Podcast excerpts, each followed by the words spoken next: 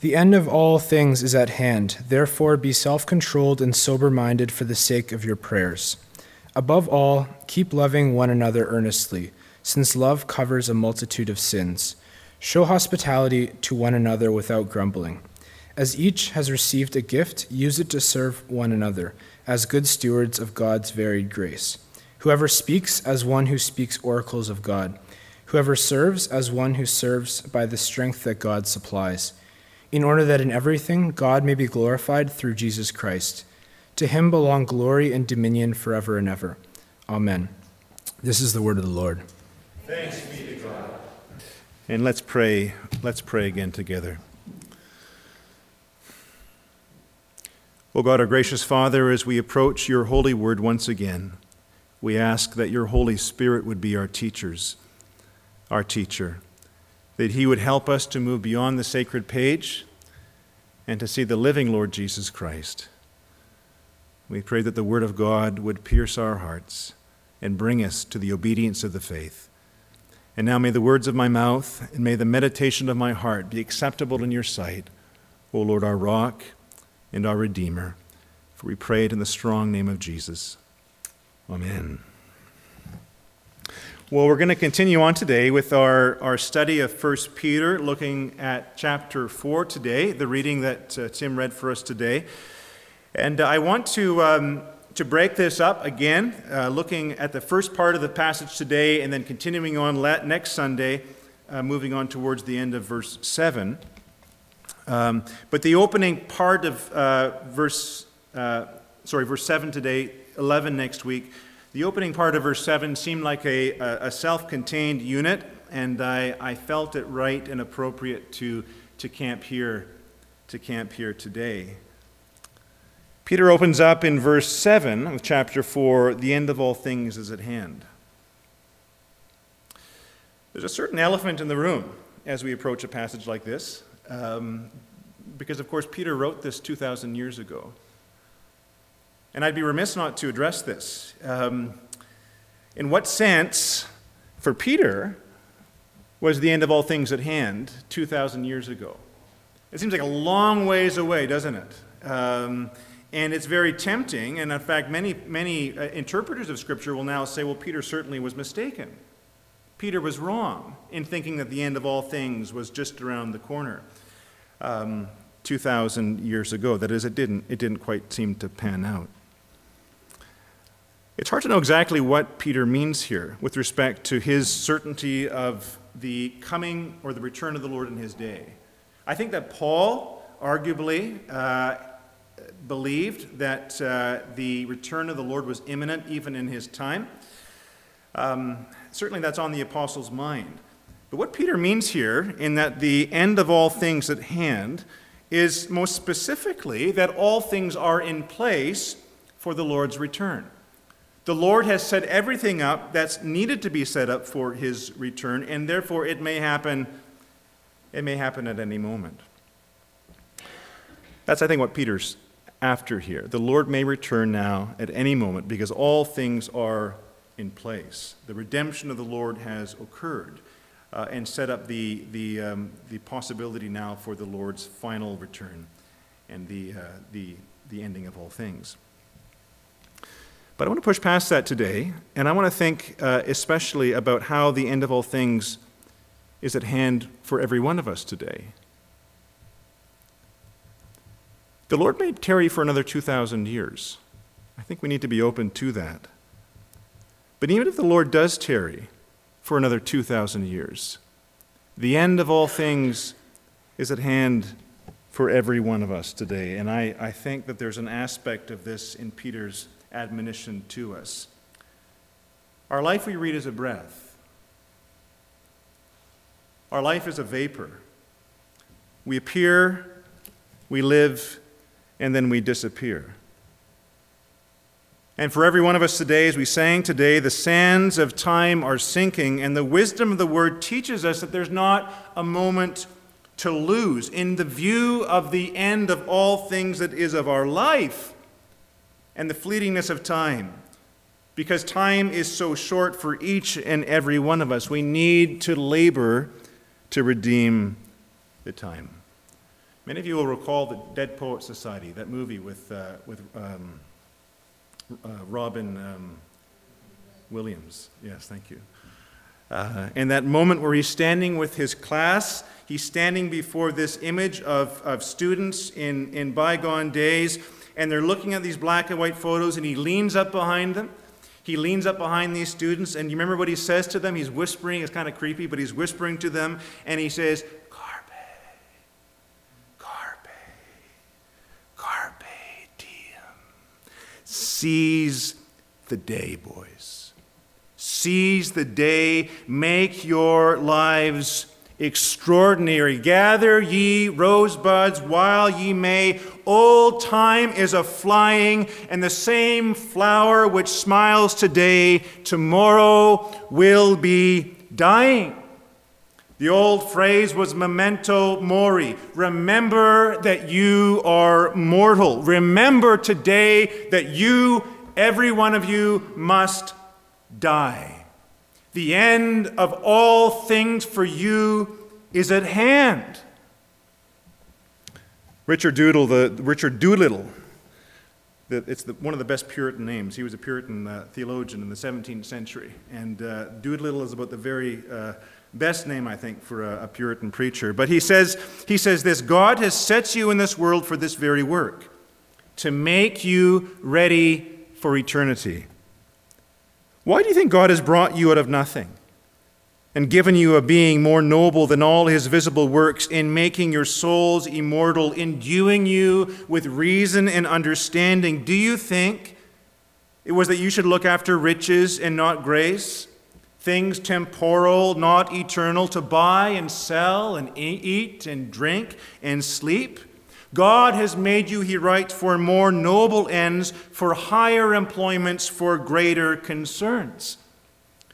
I have read, he says, of a devout pilgrim traveling to Jerusalem, and in his way he passed through many cities, where he saw many stately buildings, rare monuments, and delightful things. But he was wont to say, "But this is not Jerusalem. This is not the end of my coming hither. Oh, the years that you have had, the months, the weeks, the seconds, the minutes that God has given you to be improved for eternity, and you spend it on all manner of things except this cause, to be happy in everlasting life." And here you stand, Doolittle says, upon the brink of time. You are near the borders of eternity, so near that you who are in time today might be in eternity tomorrow, or sooner.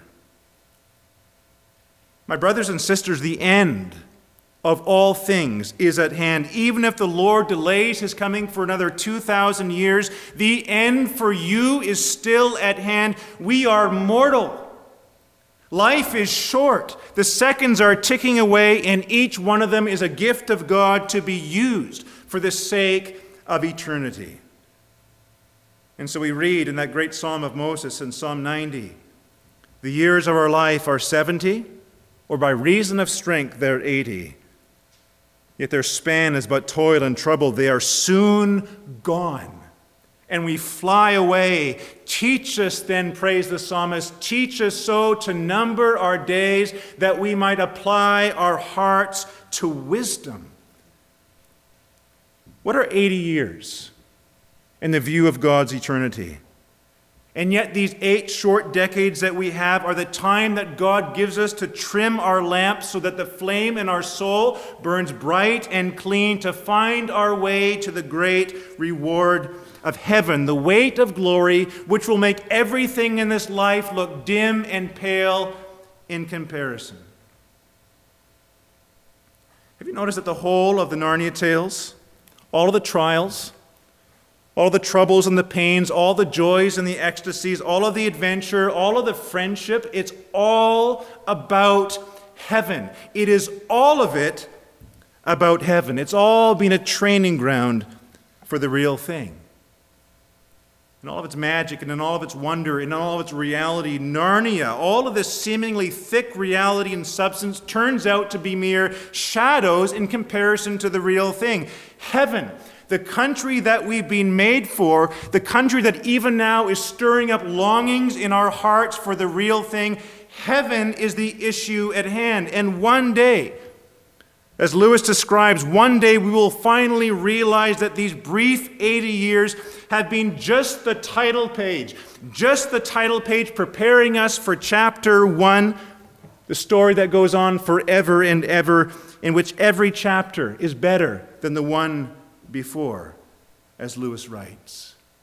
The end of all things, says Peter, is at hand. My calling as a minister of the gospel, my dear brothers and sisters, is to prepare you for eternity. It's to make you mindful of this very fact that life is short and you're all going to die. You are, all of you, going to become food of worms. And one thing matters in this life, that we fix our hearts and minds on the eternity that is before us. We've not even begun to dream.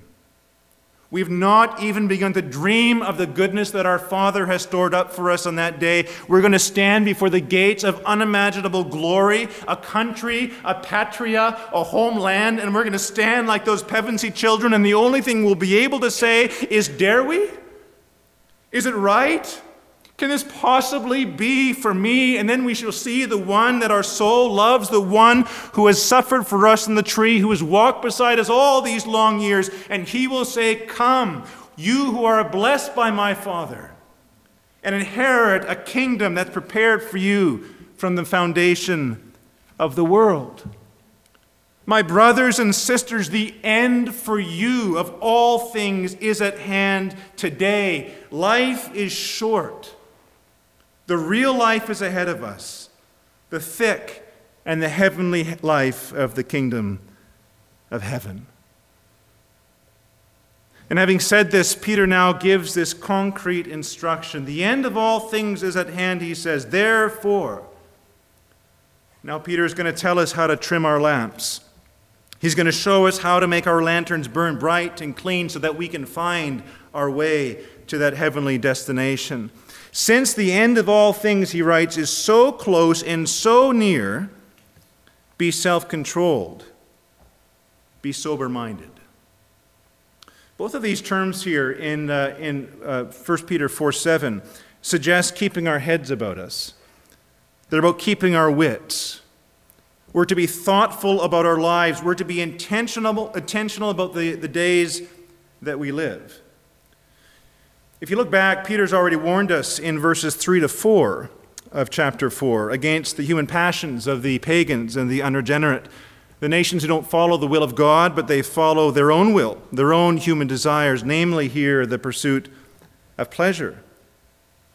And now Peter warns us again in verse seven by this admonition to self-control. In the midst of this great flood of debauchery, whether it's sensuality or passion or drunkenness, or whether it's just lawless idolatry, the worship of money, the worship of our career, the worship of the human spirit and virtue and human reason. In the midst of all this elevation of humanity and the dethroning of God, Peter says, be sane.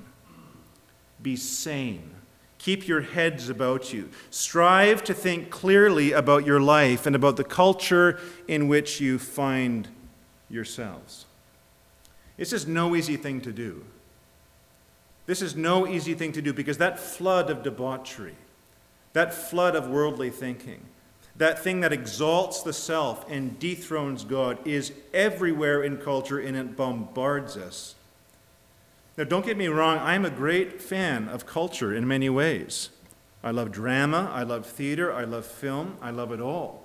But it's a very hard thing to expose ourselves to this worldly way of thinking and not be influenced by it, to keep our heads on straight, to be sane and sober-minded in the midst of us, to, to view these things with an incredibly critical spirit.